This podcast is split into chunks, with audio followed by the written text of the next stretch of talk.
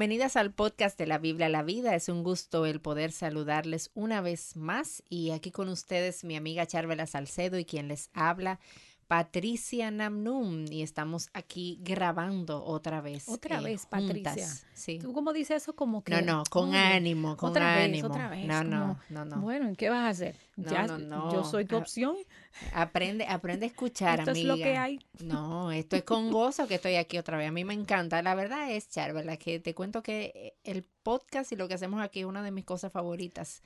De las cosas que, de las que me tocan hacer y esta es una de las que más me gusta. No sé si es Sí, tu caso, Es mi caso. pero es el mío. ¿Tú me a entiendes? mí me no? gusta mucho. ¿Tú sabes por qué? ¿Por qué? Adem- déjame. Ay, ay, ay, ay, ay, ay, ay. Además de tu compañía, Ajá, Sigue, continúa. si hay originales, además de tu compañía. No, la verdad que cada tema eh, requiere que nosotras estudiemos. Ajá, exactamente. Y Eso me encanta. Esto nos ha puesto Tenemos a que leer aprender, a ¿eh? nosotras. nos ha puesto a leer No y se a- crean. Y de verdad que lo disfruto mucho. Sí, no se crean, amigas que nos escuchan, que nosotros nos sentamos aquí a hablar de lo que nos llegue a la mente. No, no, no. Esta- este asunto, esto se Este asunto. prepara, uno lee, uno se informa, aprendemos No, y, y- el Señor nos ministra Sí, también. Y es una responsabilidad que nosotras Ujú. tenemos en nuestras manos de, de pasar una información apegada a la palabra de Dios, claro. porque muchas que nos escuchan han depositado su confianza en nosotras y dicen, bueno, si Patricia o Charvela lo dicen, puede que sea verdad. Entonces, queremos que, que esa confianza siga y, se- y Ajá. sobre todo nuestro, nuestro deber ante el Señor. Claro, De, ser fieles a esto que, No, Él- y- que nos ha dado. Y queremos aprovechar también y animarte que si- lo que sea que tú escuches aquí, que nosotras estemos enseñando, eh, tú lo puedas llevar y confirmarlo con la palabra. Eh, Debería de hacerlo, exacto. Como lo debería. Por favor, hazlo. Eh, vea la palabra, busca y si tienes dudas, escríbenos por Instagram. Si hay algo que nosotros digamos aquí que tú digas, "Hmm, eso como que no me parece, eh, por favor, escríbenos, conversamos. Eh, O respondemos en un lunes de de preguntas, lunes de y, preguntas y respuestas, porque la Biblia es infalible, nosotras dos no. O sea que Así por favor, hazlo. Y Charvela, ya entrando en nuestro tema del día de hoy, si hay algo que a nosotros nos caracteriza como seres humanos pecadores, es que muchas de nosotras vivimos, en la mayoría de los casos, vivimos no viendo más allá de nuestras propias vidas. Nosotras vivimos como si todo estuviera bien allá afuera porque nosotras estamos bien. Si, si yo en mi casa estamos bien, pues el resto del mundo está bien. Invertimos nuestro tiempo y recursos en cosas que tienen que ver con nosotras y de vez en cuando le damos dinero al niño que pide en la calle o sacamos ropa que ya no le quedan a nuestros hijos para dársela a esos otros niños que no tienen. Y aunque eso está bien, la pregunta es, ¿es todo lo que se espera de nosotras como creyentes? ¿Vivir de esta manera es la forma en la que nosotras debemos vivir? Yo quiero mencionarte esto, que según unas estadísticas de UNICEF, en el año 2015, ya eso hace varios años de eso, cinco había un total de 140 millones de huérfanos en todo el mundo. Y uno, Impresionante. y- y una cantidad increíble. Eso es varios países juntos. Ajá, sí, claro, definitivamente. Y de, los grandes. de los grandes. Y de esos 140 millones, escucha esto, 10 millones están en América Latina y el Caribe. Y ojo, esa es una estadística del 2015. Eso es como eh, si todo el dominicano fuera huérfano. Exactamente. La población. Básicamente, por 10 como millones si nuestro país completo fuera huérfano. Exacto. Wow. Eh, y esa estadística es completamente impresionante y yo estoy segura de que es, es probable de que este número sea mucho mayor en la actualidad con Claro. estos años que ya eh, han pasado.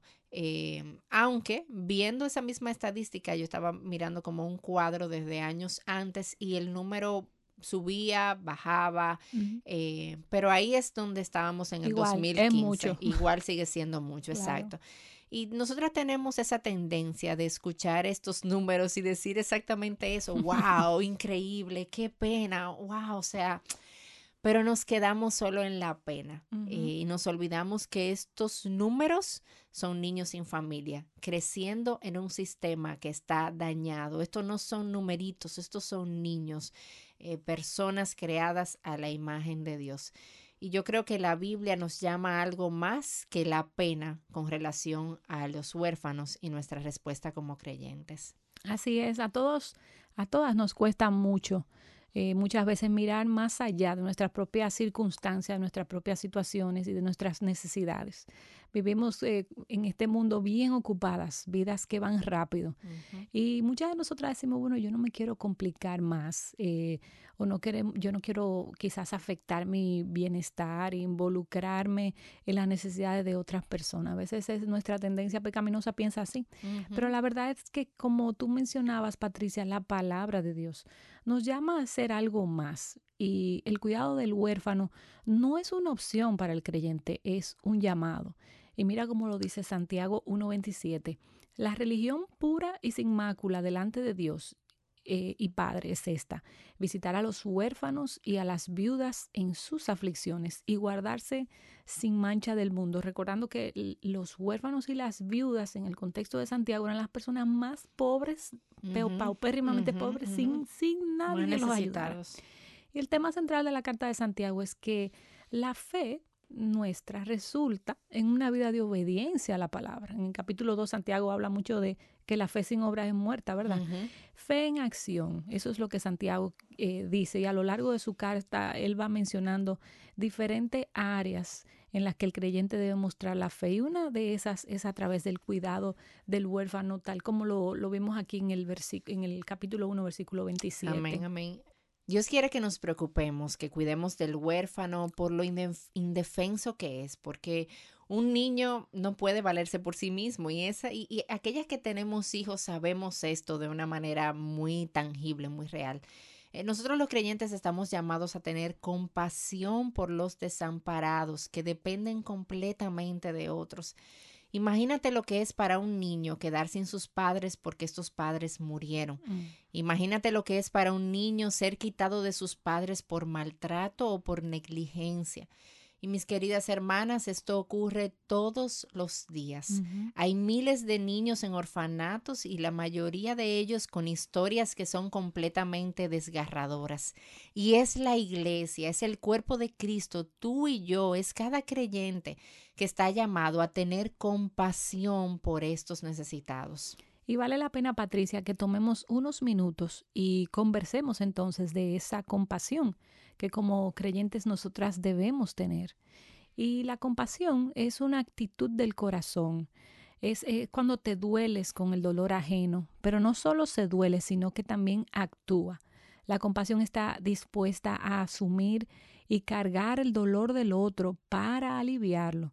Y escucha eh, en quién vemos esta característica. En Éxodo 34, 6 dice lo siguiente, el Señor, el Señor, Dios compasivo y clemente, lento para la ira y abundante en misericordia y verdad. Nuestro Señor es un Dios compasivo y no es un secreto para ningún cristiano que nosotras estamos llamadas a emular a nuestro Señor. Amén. Y nosotras podemos ver también en la palabra que Cristo tenía una especial compasión hacia las multitudes y hacia aquellos que de manera particular estaban en sufrimiento. Y escucha Mateo 9:36, y viendo las multitudes, ¿qué tuvo? Tuvo compasión de ellos porque estaban angustiados y abatidos como ovejas que no tienen pastor. Y Mateo 14, 14 dice, cuando Jesús desembarcó, vio una gran multitud y tuvo compasión de ellos y sanó a sus enfermos. Y estas fueron características que modeló nuestro Señor y nosotras estamos llamadas a imitarlo.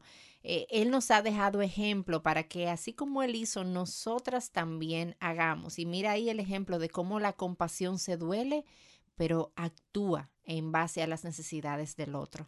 Y mira, hermana, tú que nos escuchas, piensa en esto, la compasión está dispuesta a incomodarse para servir al otro, por atender su necesidad. Y, y los huérfanos son necesitados y su necesidad la vemos en muchos aspectos diferentes. Y mira, lo primero que ellos están necesitados es de cuidado físico estos huérfanos, eh, y aquí nos estamos refiriendo a aquellos que han perdido a sus padres de alguna manera y han caído en el sistema, ¿verdad?, del orfanato y demás. Estos niños no tienen quien vele por sus necesidades. Son niños en orfanatos junto a otros cientos de niños más. Y por buenas que sean las intenciones que ese orfanato tenga, eh, no dan abasto y muchas veces los recursos que ellos tienen es para proveer, Patricia, mira, lo mínimo a estos niños. Amén. Estos niños también están en necesidad de que alguien les provea afecto. Usualmente lo que vemos en los orfanatos son personas que atienden a estos niños como parte de un trabajo, pero en la mayoría de los casos no existe esta provisión de afecto y la verdad es que todos necesitamos ser amados y muchos más esos niños que han venido y han vivido cosas que yo nunca he vivido. Eh, su necesidad de afecto, su necesidad de pertenencia es mucho, mucho mayor. Y yo recuerdo, hay un autor muy conocido en este tema de lo que es el, la orfandad y el tema de adopción y demás, es Russell Moore. Y en uno de los libros que él tiene, él contaba una historia de que, bueno, él adoptó en, en, Rusia y cuando él estuvo visitando eh, uno de esos orfanatos en Rusia, le llamó la atención que en la sala donde estaban todos los bebés, muchos bebés eh, pequeñitos de meses, le llamó la atención que estos bebés no lloraban. Y decía, ¿cómo es posible que hay tantos bebés que por naturaleza los bebés están llorando todo el tiempo por cualquier cosa y estos bebés ya no están llorando? Y la persona que está ahí le decía que ellos habían dejado de llorar porque notaban que al llorar nadie podía atender su necesidad. Y ellos aprendieron a simplemente dejar de llorar porque en su llanto no estaban recibiendo eso que ellos necesitaban en ese momento. Y cuando yo leí esa historia realmente a mí me, me partió el corazón y cada vez que la pienso lo hace porque es una realidad. Muchos niños necesitados de ese afecto, de ese amor, de lo que una familia puede proveer y no lo tienen. Así es, es, es muy penoso y además del cuidado físico y del afecto que estos niños requieren, estos niños también están en necesidad de algo mayor y mejor y es su necesidad de Cristo. Además de crecer en un sistema que está afectado por el pecado, porque ninguna institución es perfecta, ¿verdad? Estos niños están en necesidad de salvación, de que alguien les enseñe las gloriosas verdades del Evangelio. ¿Y quién es mejores que nosotras, las que conocemos a Cristo? Eh, que actuemos como responsables en llevarle estas verdades a, sus vidas, a sus corazones, a sus mentes. Atender de alguna manera estas necesidades de los huérfanos, eh, Patricia, es como, es imitar la compasión que Cristo mismo tuvo eh, cuando veía esas multitudes, ¿verdad? Y hablaba el Evangelio. Y, mostrar esa, esa compasión para con ellos. y eso es un deber de cada una de nosotras y nosotras debemos, debemos de hacerlo. Mis hermanas, nosotros necesitamos recordar que estos niños tienen la imagen de Dios y eso no es poca cosa. E, esos niños no son pequeños monstruos malcriados que van a dañar a mis hijos si yo les dejo tener contacto con ellos. Son niños que han sufrido, son niños que anhelan una realidad para sus vidas. Ninguno de esos niños quiere estar donde está.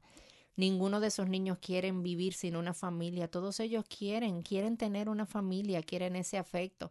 Em, eh, yo, yo, nunca voy a olvidar, Charbel, en una de mis visitas a un orfanato de nuestro país, eh, nosotros estábamos caminando y un grupo de niños ya grandes, quizás nueve, diez años, eh, al vernos, em, yo escuché a uno de ellos decirle al otro, ponte bien que ellos adoptan, ponte bien que las personas que vienen adoptan, como ponte bien para que te vean, para que te vean y te quieran a ti. Y eso es increíble. O sea, ellos tienen una necesidad, y quieren una familia, no quieren estar donde están. Y ese es el plan de Dios, que, eh, el diseño original del Señor es que los hijos crezcan bajo el, en un hogar, ¿verdad? Papá y mamá pero si el pecado ha, dañado ese diseño original. Y hay algo a lo que yo quiero llamar la atención y aprovechar este, este momento para eso, y es a lo siguiente, y eso, esto lo quiero decir yo. Dilo tú, a ver. Porque yo tengo perros y yo ah, tengo mascotas y yo amo a mis perros. Eh, tengo tres, o sea, no te quepa duda que los amo. Pero lamentablemente hoy vemos, aún entre los cristianos, una mayor compasión por los animales que por las personas creadas a la imagen de Dios. Eh, nos dolemos más de ver un video de un perro sufriendo que de ver la necesidad de un niño que tiene la imagen de Dios. Y mi hermana, yo quiero decirte que esto no debe ser así. Eh, nosotras necesitamos tener nuestras prioridades en el lugar correcto. Un niño tiene mucho más valor que un perro. Por más que tú ames a los perros, por más que yo le ame, un niño tiene más valor porque tiene la imagen de Dios. Y si a ti te duele más ver a un perro en necesidad, que lo que te duele ver a un niño, tú tienes que revisar tu corazón. Yo te animo, mi hermana, a revisar tu corazón delante del Señor y pedirle a Él que te llene de compasión por aquellos que Él ha creado a su imagen. Quizás alguna de ustedes estén escuchando este, esto, este podcast, y quieran saber cómo entonces pueden cumplir con el llamado de la palabra de cuidar al huérfano. Y aquí queremos darte varias ideas, pero antes de ver las diferentes formas, queremos recordarte la necesidad que tú y yo tenemos de tener compasión. Y si esa es una área en la que Dios te ha mostrado que necesitas crecer, queremos invitarte a que le pidas a Él que te dé un corazón compasivo como el de Cristo y que tú le pidas al mismo tiempo perdón por tu falta de compasión. Él, él escucha y Él concede. Es una oración que agrada al Señor. Amén. Recuerda que el cambio en nosotras se da de adentro hacia afuera. Eh, las características que nos van a mover a actuar es la compasión, esa virtud es la compasión. Si no tenemos compasión, nuestras acciones y cuidados no serán sostenibles en el tiempo. Y así es, aquí queremos compartir contigo algunas formas en las que tú puedes mostrar compasión por estos huérfanos. Y vamos a hacerlo tomando en cuenta las necesidades que ya eh, habíamos mencionado anteriormente. Lo primero es cuidado físico. Estos niños necesitan alimento, necesitan vestido y nosotras podemos dar de nuestros recursos para proveerle esto y quizás de una manera sistemática, porque ellos necesitan comer todos los días. No es simplemente algo puntual, sino comprometernos con ellos, ¿verdad? De forma sistemática. Hay orfanatos que tienen planes de apadrinar niños, donde uno se puede comprometer mensualmente a aportar para el cuidado de, de esos niños. Y tú puedes investigar en los orfanatos de tu país de qué manera puedes servirle a esos niños en ese sentido. Y lo segundo eh, que te queremos decir es que puedes eh, tener cuidado de su alma, que era lo que decíamos ahorita acerca de predicarle a Cristo. Tú también puedes visitarlos, pasar tiempo con ellos y llevarles las verdades de la palabra las verdades del Evangelio, que pueden transformar su mayor necesidad, que es la necesidad entonces de un Salvador. Y con relación a la parte, al suplir esa parte afectiva también, yo he tenido la oportunidad, como mencionaba, de visitar con frecuencia en un orfanato específico de nuestro país y ustedes no se imaginan lo feliz que hace a esos niños una visita que alguien vaya, que alguien se pase el día con ellos, que juegue con ellos, que le cuente historias y les muestre el amor de Cristo. Pero hay una forma más, y creo que es la más importante, y una eh, que más creyentes deberían considerar, y es la opción de la adopción. Mis hermanas, eh, la adopción de uno o varios niños eh, es la imagen de lo que Dios ha hecho con cada una de nosotras en Cristo. A cada una de nosotras nos fue dada una nueva identidad, un sentido de pertenencia, una familia a través de la adopción que nosotras hemos recibido en Cristo Jesús. Y Patricia, me llama mucho la atención el versículo que dice que nosotras hemos sido hechas coherederas con Cristo. A veces la persona dice, bueno, yo voy a, van a heredar igual. Nosotros estamos heredando igual que Cristo, coherederas de, de la gracia. Amén. Y mis hermanas, la adopción es una opción que las parejas creyentes muchas veces ni siquiera consideran. Y aunque no todo el creyente está llamado a esto, yo estoy segura que más cristianos sí están llamados y no lo están considerando y deberían considerar el tema de la adopción y en ocasiones, y digo en ocasiones porque no es en todos los casos así, las razones por las que no lo hacen son completamente egoístas, si no se va a parecer a mí, si va a ser bonito, si va a ser feo, si va a tener alguna condición física y muchas cosas superficiales realmente. Eh, mis tres hijos el Señor nos los regaló por adopción y ustedes no se imaginan lo que esto ha significado para sus vidas y para la nuestra. Para ellos, para mis hijos, el concepto de familia tiene un significado especial. Y para nosotros sus padres son un recordatorio de lo que Dios ha hecho con nosotros. Eh, pero ojo, la adopción no es para nosotros suplir nuestra necesidad de ser padres, sino para suplirle a ellos la necesidad de ser hijos. Y eso es muy importante. No se trata de nosotros como padres, se trata de lo que, de ellos y de lo que esto significa para ellos. Y si tú estás casada, yo te animo a que junto a tu esposo tomen el tiempo de pensar y orar por la adopción. Eh, si como creyentes somos pro vida, nosotros debemos también ser más pro adopción. Correcto. Y quizás eh, tú no estás, tú nos estás escuchando y eres soltera y tienes el deseo de adoptar. Eso es una inquietud que hemos recibido. Nosotras entendemos que la adopción debe darse de manera ideal en el contexto de la familia. Y la realidad es que en ocasiones algunas mujeres solteras quieren adoptar para llenar una necesidad. Eh, y esa no es la motivación correcta para no quedarse sola, para experimentar lo que es la maternidad y honestamente esa no es la motivación correcta. Así que queremos animarte a que no deseches ese deseo, sino que lo atesores en tu corazón hasta que Dios provea la forma de hacerlo dentro de su diseño y mientras esperas no dejes de servir al huérfano de todas las demás formas en las que tú puedes hacerlo en las que estemos enlistados en el día de hoy. Mis hermanas, que el Señor nos dé corazones llenos de compasión, dispuestos a seguir el ejemplo de Cristo, de servir a aquellos en necesidad corazones que se duelen con la necesidad del huérfano y les sirvan de las formas que Dios nos ha provisto, aunque esto nos cueste, porque recuerda que la compasión verdadera cuesta. A Cristo le costó su propia vida.